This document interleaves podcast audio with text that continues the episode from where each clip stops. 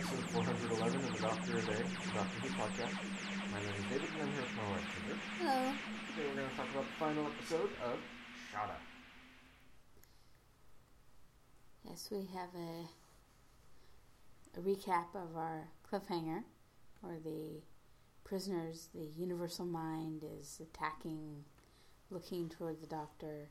Um, the K9 blasts the prisoner that's closest to the doctor, and um, in the confusion melee, the uh, Krarg, Krarg um, picks K9 up and throws him through the door.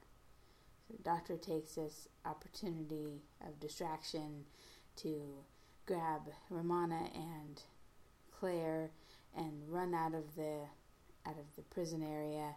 They collect K9 on the way and they get to Professor's TARDIS and just go inside and close the door. And the two girls sit on the little settee and just next to each other, just very quiet. And the doctor is trying to think. He's trying to th- reason, trying to think. He's bemoaning the fact that Skagra has now started his universal mind, um, this collective consciousness. He could control anyone and everyone, and goes on and on. It's like, how am I going to, you know, come up with something against that? And Romana says, May I remind you of something? He has all the minds that the sphere has taken, including yours. So he's, um, right, I'm in there too. Now I can think. So he's very happy with her, what she's told him, and he does a little ceremony and pins a little medal on her and um, then sets about trying to think of a way to defeat Skagra. Skagra, meanwhile, has set off in the um, carrier ship to distribute his spheres to populous areas around the universe, I imagine, around wherever he is right now, um, in order to collect more minds to add to his collective, his think tank.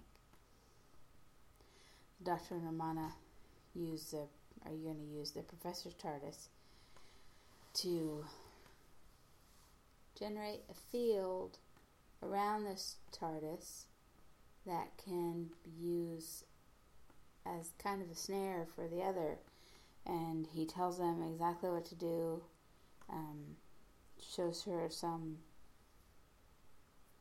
force field trickery, has uh, Claire help with holding the switch down.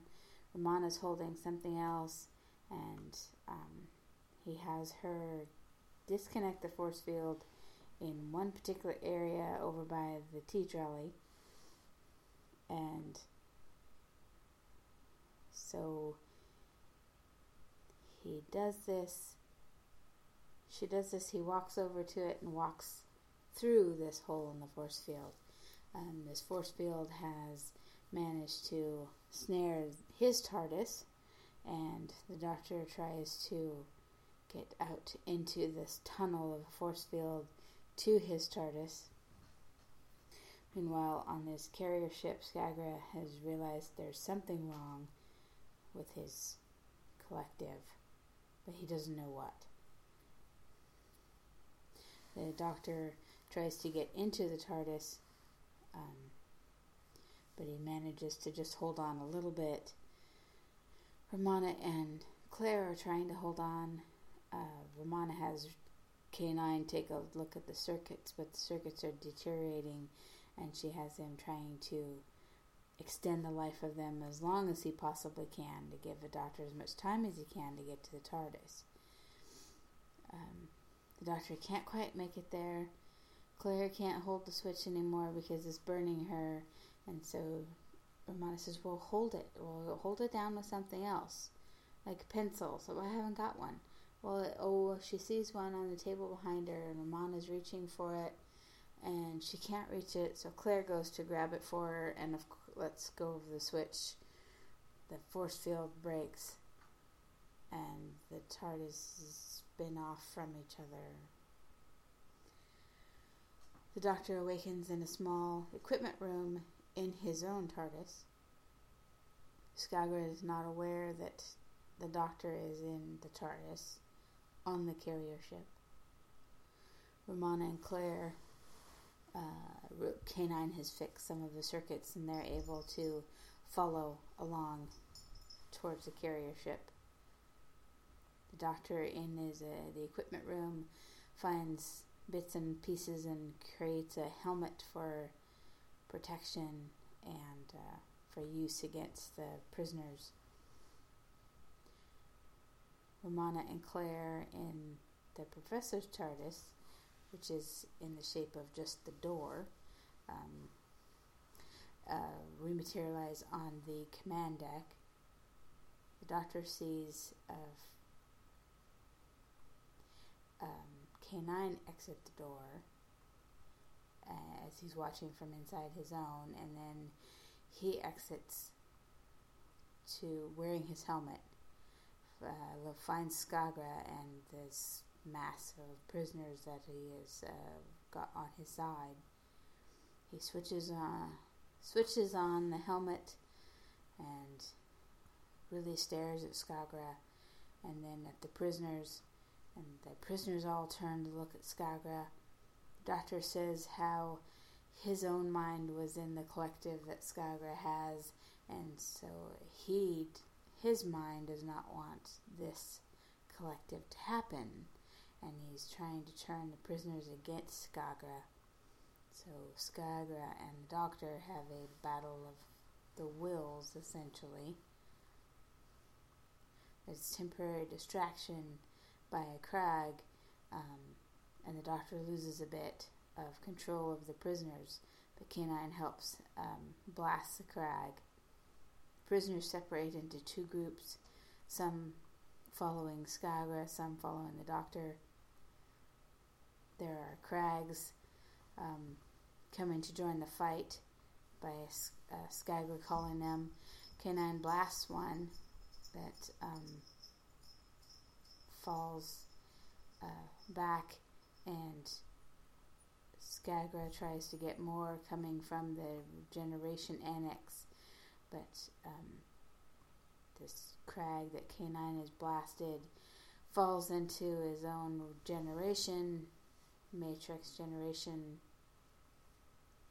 That I'm not sure exactly is overheating, and then it dissolves and uh, and is uh, no longer a threat to them in their mental fight. Romana cautiously uh, gets out of the professor's TARDIS, and she and Claire enter the regenerate the generation annex. They uh, tip the containers of gases that generate the Krargs out onto the floor and then she pulls the wires of the control, separates them, and she and Claire each take one to other sides of the room. The doctor is more at a disadvantage now because there are Krargs um, generating and, and appearing. Skagra um, is commanding the Krargs and the prisoners, but then Romana and Claire put their wires that they're holding into the sea of gases on the floor, um, which causes the Krargs to all disintegrate. Skagra realizes his mistakes and tries to make a run for it. He gets to his ship and commands the ship to leave, but the ship imprisons him and won't follow his direction.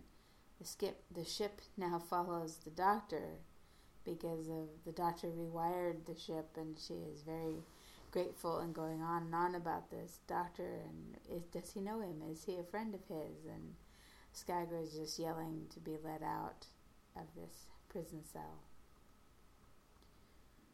Romana and Claire assist some of the prisoners that have fallen eh, out of command from Skagra. the doctor dissects his fears so that he can return the minds to those of the prisoners and um, to those of the think tank and such. He tells them about um, why everyone forgot about Shada was because Salyavin made them forget, made the Time Lords forget, and then stole the book that would tell them to how to remember, and took it with him when he left, when he escaped, and um, so then they'll be returned to Shada. Meanwhile, back on campus, Wilkins is bringing a policeman around and he tells him that the room was stolen. He says, I know it sounds strange, but I was not drinking. Uh, it was a normal day. It is just blue. There's no nothing beyond the door. The room is gone. Romana then wonders um, to the doctor if the professor was still alive in Shada. So they head back. The policeman knocks on the door, and we hear the doctor say, Come in. And the room is back. The doctor, Romana, Claire, Chris, and professor are all ha- having a reading and having tea. Um, the policeman is a little confused and is saying how they. Sure, he, it was probably quite some party with the drinking and um, running around and stealing policemen's helmets and bollards. And he looks and says, "And whose police box is that?" And the doctor says, "Oh, it's mine." And uh, he gets up to to leave with Romana, and they walk into the TARDIS and say that we'll keep your secret to the professor and dematerialize. And the cop wants to then know, um, wants him to go down to the station to ask some questions, you know. And the professor looks at him and simply just says, What police box? Because now it's gone.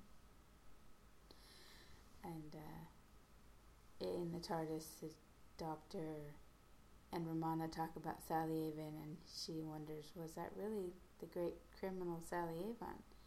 Because um, the professor was such a nice old man. And the doctor says that, you know, maybe someday people will say that to her at some point. You know, was that really the doctor? Because he seemed like such a nice old man. And we end.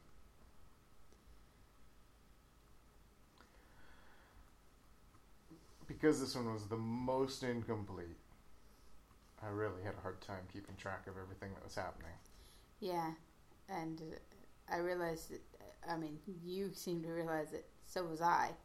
So Mm. a couple times we had to stop the relation of what was happening so I could catch up with what was supposed to be happening. hmm Since um, to tell the story is faster than to watch the story, so I got lost a couple times. Um, yeah, there's really, I think, even less of this one. Yes. the last yes, couple definitely. have have really been sparse in actual scenes. Um,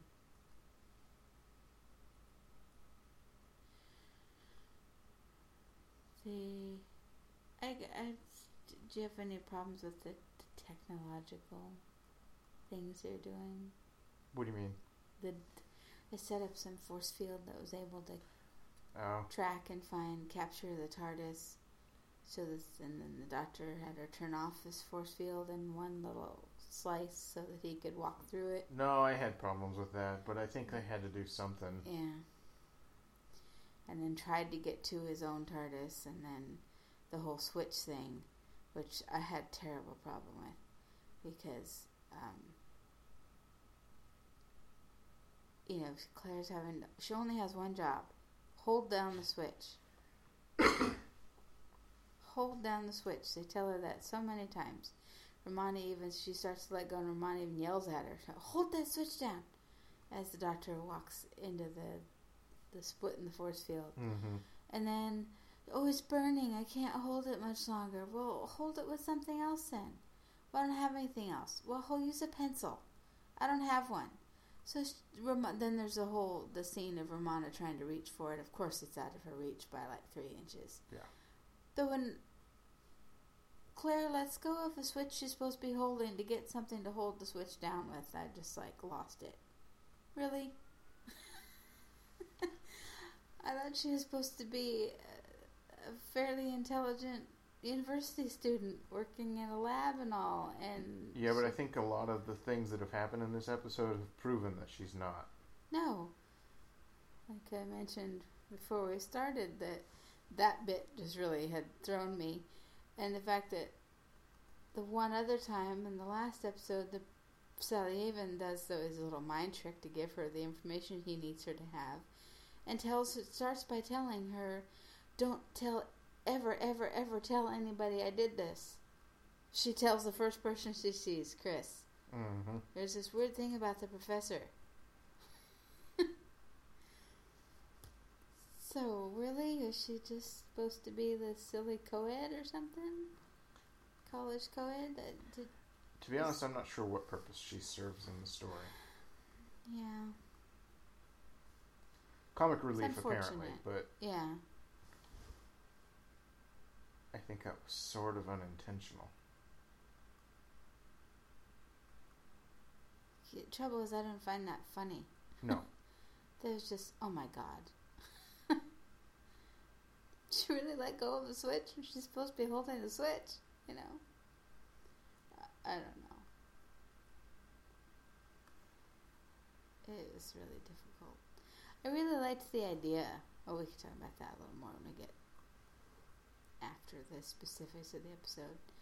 Um, uh, it was really difficult not being able to see this helmet that the doctor makes to, Mm, I guess, to mhm. shield his mind from Yeah. Skagra and be able to control the others. I have a feeling it was probably not going to be looking very good. it was Um, probably terrible. Probably terrible, yeah. I had in mind something like the the Roboman helmets that they had them wear in the Dalek Invasion of Earth. You know, those weird old Mm, things yeah, made of uh, scrap metal and tubing and, and stuff like that for them to be controlled by the Daleks. Um, that probably came to mind more uh, specifically because we were watching some of the special uh, hmm features and special uh, programming for that came with the disc here, and I saw some of the Robomen. But uh, yeah, it probably was terrible. But it was probably meant to be terrible because he found it, made it from spare parts in the equipment room of the TARDIS. But it's still, and, and that's a very Doctor Who thing for him to do. You know, how sensical it is, I don't know, but it it's something we, I, um, We've seen a couple times. I think we've seen once or twice that he has. Although he's he's been able to whip up just a specific thing that he needs from the TARDIS stuff, uh, and have like a complete hyperspace gun from the Stones of Blood and that type of thing. Um, before, um, but to have just junk pieces assembled to to create what he needs um, I think we saw last in the third Doctor's time. Could have he makes some little spinny thing out of um, junk that he finds on the table and makes it move or something like that. But uh, so it probably would have looked as we imagine it. Probably. probably terrible, but it still would have been interesting to, to see and to. Uh, it, the, the the deal with the Krargs, we never really. I don't think we ever really know what the connection is between them and Skagra. No, I, well, if we do, it's not well explained here. It's like his fighting force. Yeah, but where did they come from? Yeah, are they from the same planet, or, or you know? Uh,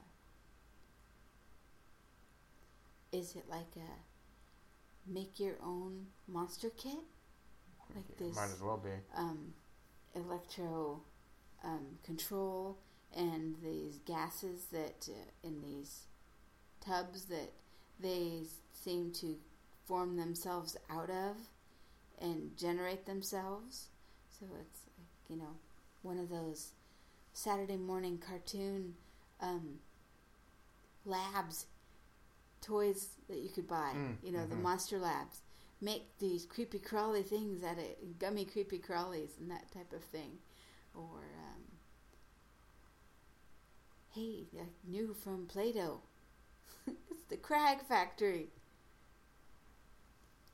Have a little scale attachment to make the little um, geometric plates and fasten them together to make, you know. so maybe they're like mail order monsters that Skagra got Yeah. to help him in his quest of the universal mind. They're like sea monkeys. You have to put the formula together. You have to grow them in a tank. yeah, like worst sea monkeys ever. Or are they? Uh, but yeah, I, I am curious about that. We never really get that. Um, kind of would have liked to have had a little more information about Sally Avon. Oh, like what? I don't know. I guess I want to know, wanted to know more about why he's this master criminal, but th- that the but that the doctor seems to idolize. What did he like about him? You know. What did he do? You know, what was appealing? Um, it's good to see that, or good to learn that the the doctor can instead of reversing the sphere's polarity, he at least you know dissects the spheres to remove the minds they've stolen and return them. I guess. But, um, this kind does kind of have a reverse polarity feel there, but he is reversing the bad, the theft that uh, Mhm. Skagrid uh, perpetrated. So, you know, cleaning up the mess and that type of thing.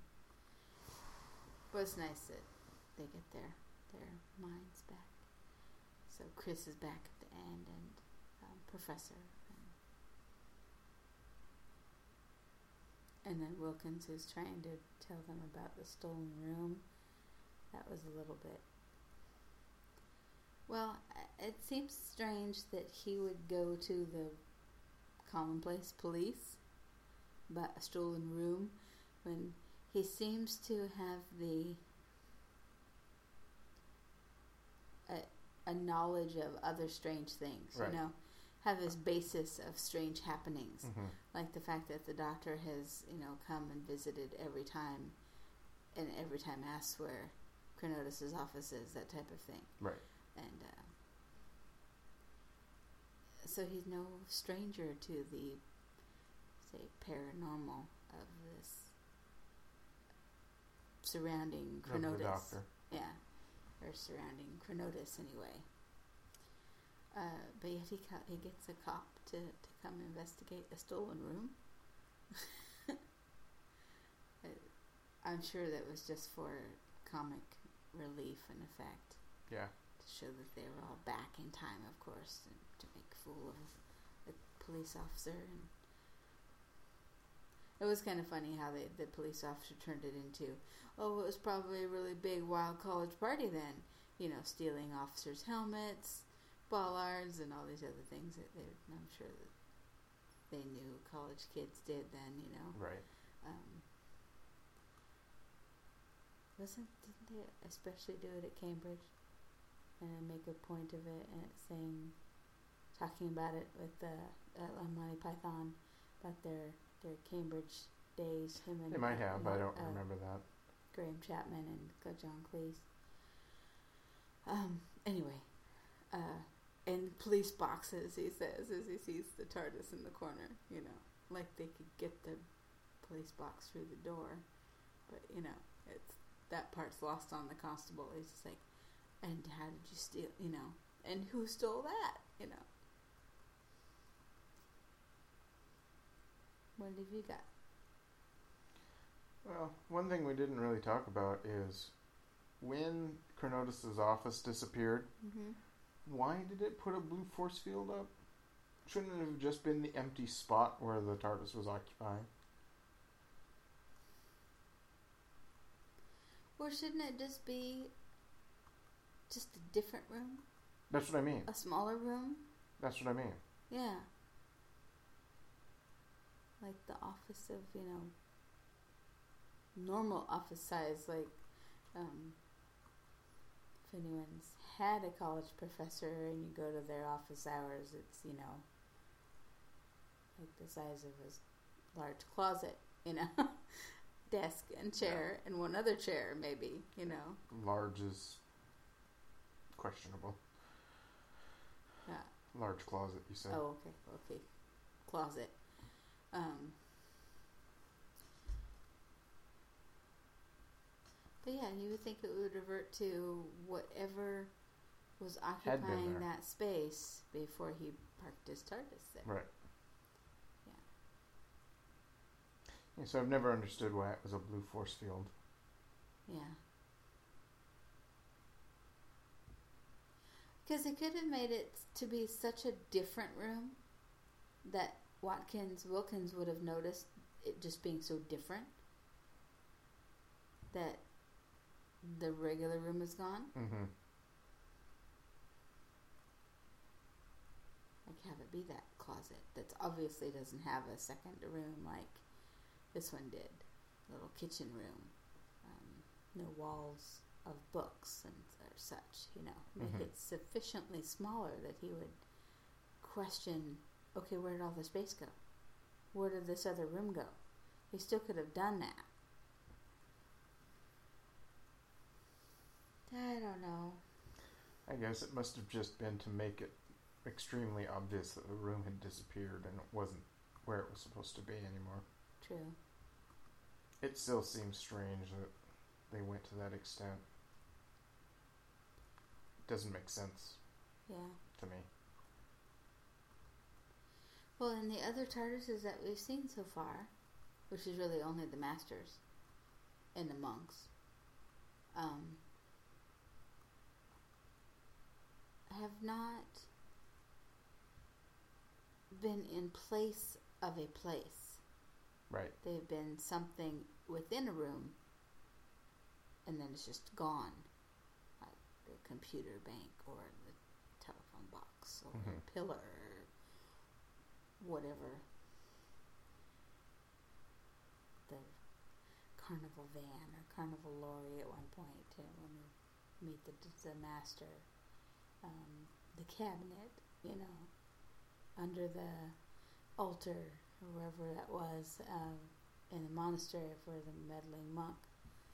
Um, yeah, they- they've not been an actual place themselves. So maybe it has something to do with that. But I think our I think your idea makes better sense that it would just show what was there before. Yeah. Like whatever's landed around or in place of Or in. or in. Yeah. So it always seems strange to me. I just wanted to use that glowy blue screen yeah. to show it, I guess. There weren't a lot of effects, at least not ones we could see anyway. Well, that's just because they didn't finish them all. Yeah. There was a little mirror lawn that we haven't seen for a while uh, to show the shimmery movie moving kind of effect of the force field within the the TARDIS the Doctor was having Romana and uh, Clare hold on to, um, which wasn't bad. But and then there's a little like fade where the Doctor walks through the stitch in the force field, I guess, whatever it is. Yeah. Through the obvious join in the images. Yeah. and then there was the force field itself. There's this big neon colored, I mean, bright colored tunnel showing part of the university room and then the police Oh, box. yeah. Yeah. Uh, You mean the police box with the little stem on it where it was attached to the spinning pole that you could see? they obviously didn't spend a lot of time on that special effect. Yeah. And then in the center of the tunnel there you see the doctor's face as he stepped through like which makes little sense, but it wouldn't have been better to show him walking across from one TARDIS to the next like it was on solid ground. So I don't know that there is going to be a way they're going to do that very well. Right. So, anyway, anything else? No. So overall, what you, did you like the story? For the most part, I like the story. Uh, I think my real problem is, like usual with Douglas Adams, I think it's just a little too jokey sometimes.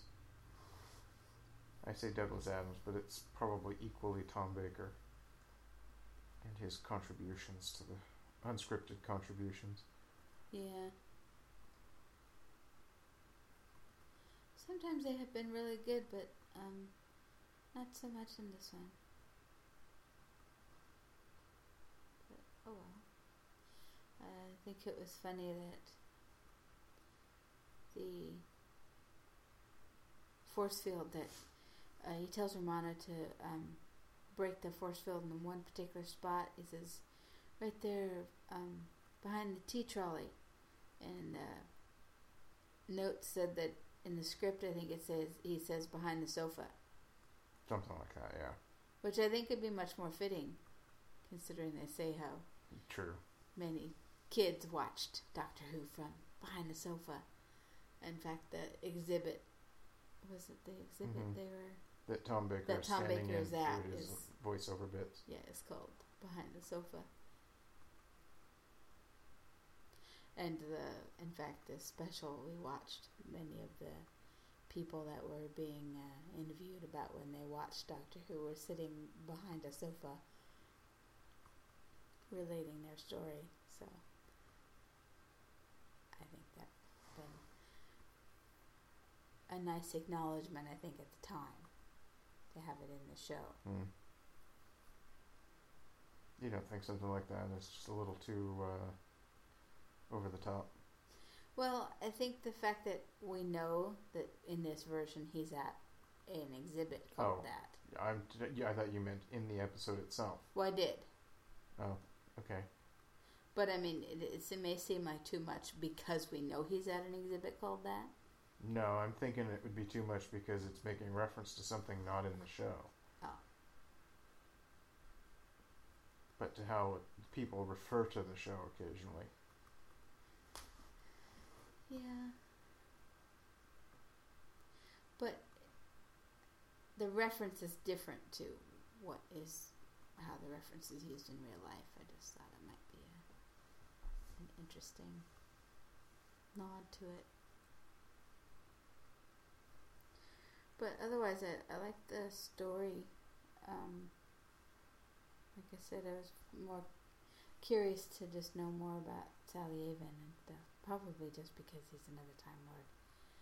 I don't know exactly, but um, I think the idea is interesting to find to have a story about another Time Lord um, who escaped Gallifrey. Not only Gallifrey, but Gallifrey in prison, um, as it turns out Mm-hmm.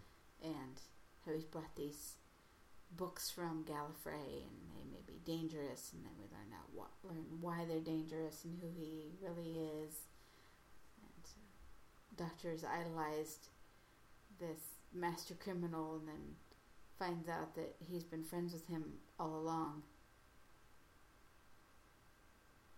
So, so I did like the the underlying idea of the story. Yeah.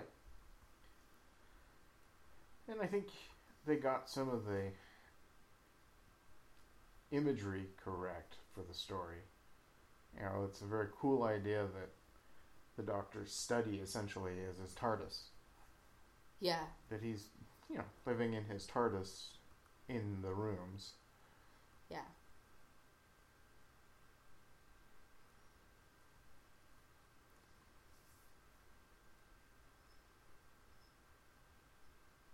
But, yeah, and I really did like the professor Mm-hmm.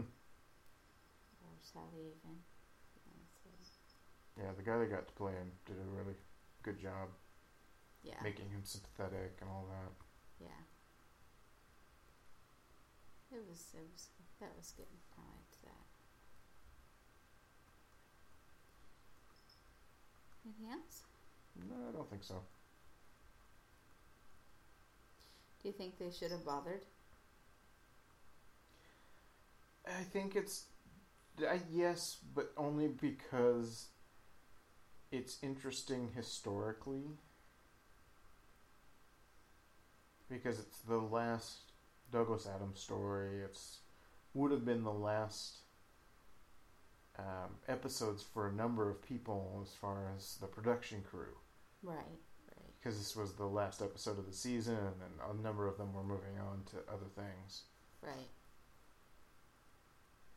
So in that respect, yes. That's true. Do I think it's an important episode, really? No. It's. I mean. We lived without it for years. Right. Um. Why do you think Douglas Adams didn't really want this to happen so much? Well, the production notes said that it's not one of his favorites. Hmm. And I don't. I don't entirely understand why. It's not a bad episode. Yeah, it's not stellar, but it's not that bad. Well, you had mentioned that his characters and some of his ideas come from here directly into some of his other works. Well, one of them, yeah. Yeah. Do you think maybe that's why he didn't want this to be made? No, Because he well, knows he he took many maybe. things right from it, thinking it was never going to be made. So it's like, well, I'll use this material again, and this other thing that I have, thinking I'm I'm going to work on and go on with. Um, so he didn't want this to come up necessarily, It could be. Because maybe he thought those ideas worked better in what he later used them in, and so just thought that might be best not to.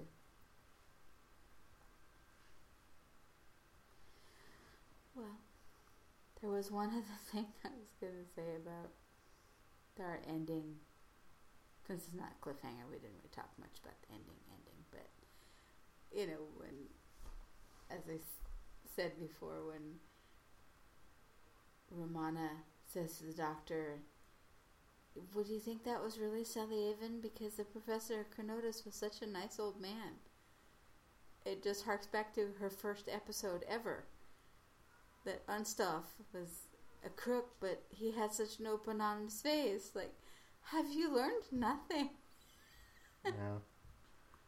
That old naive, naivete of um, being the younger Time Lord, I guess, who just doesn't want to believe that he was this master criminal, I guess. He seemed like such a nice old man. It just made me think right away of an open, honest face. hmm So I guess that just shows her uh, her enduring faith in others. Maybe Maybe. you could take it as that. So, so where do we go next? Well, our next story is, I believe, The Leisure Hive. Okay, Let me just double check here, but I believe it's, yep, it's The Leisure Hive. So that's what we will talk about tomorrow. Okay, cool. Uh, Anything else? No, I know I've heard the title, but I don't think I remember much about this one. To be honest, I don't um, either. Not sure I've seen it. This one and and Meglos are the next two, and I don't remember Leisure Hive very well at all, and I don't remember. I don't think I've ever seen Meglos. Well, that sounds like a good deal. Yep. And that actually, Leisure Hive is actually the first episode of Tom Baker's last season. Yeah. Yep. So we're sliding into the Fifth Doctor now. We're in the home stretch. Yeah. So I hope you join us tomorrow when we talk about the Leisure Hive, the first part of the Leisure Hive. So I hope you join us then, and thank you for listening.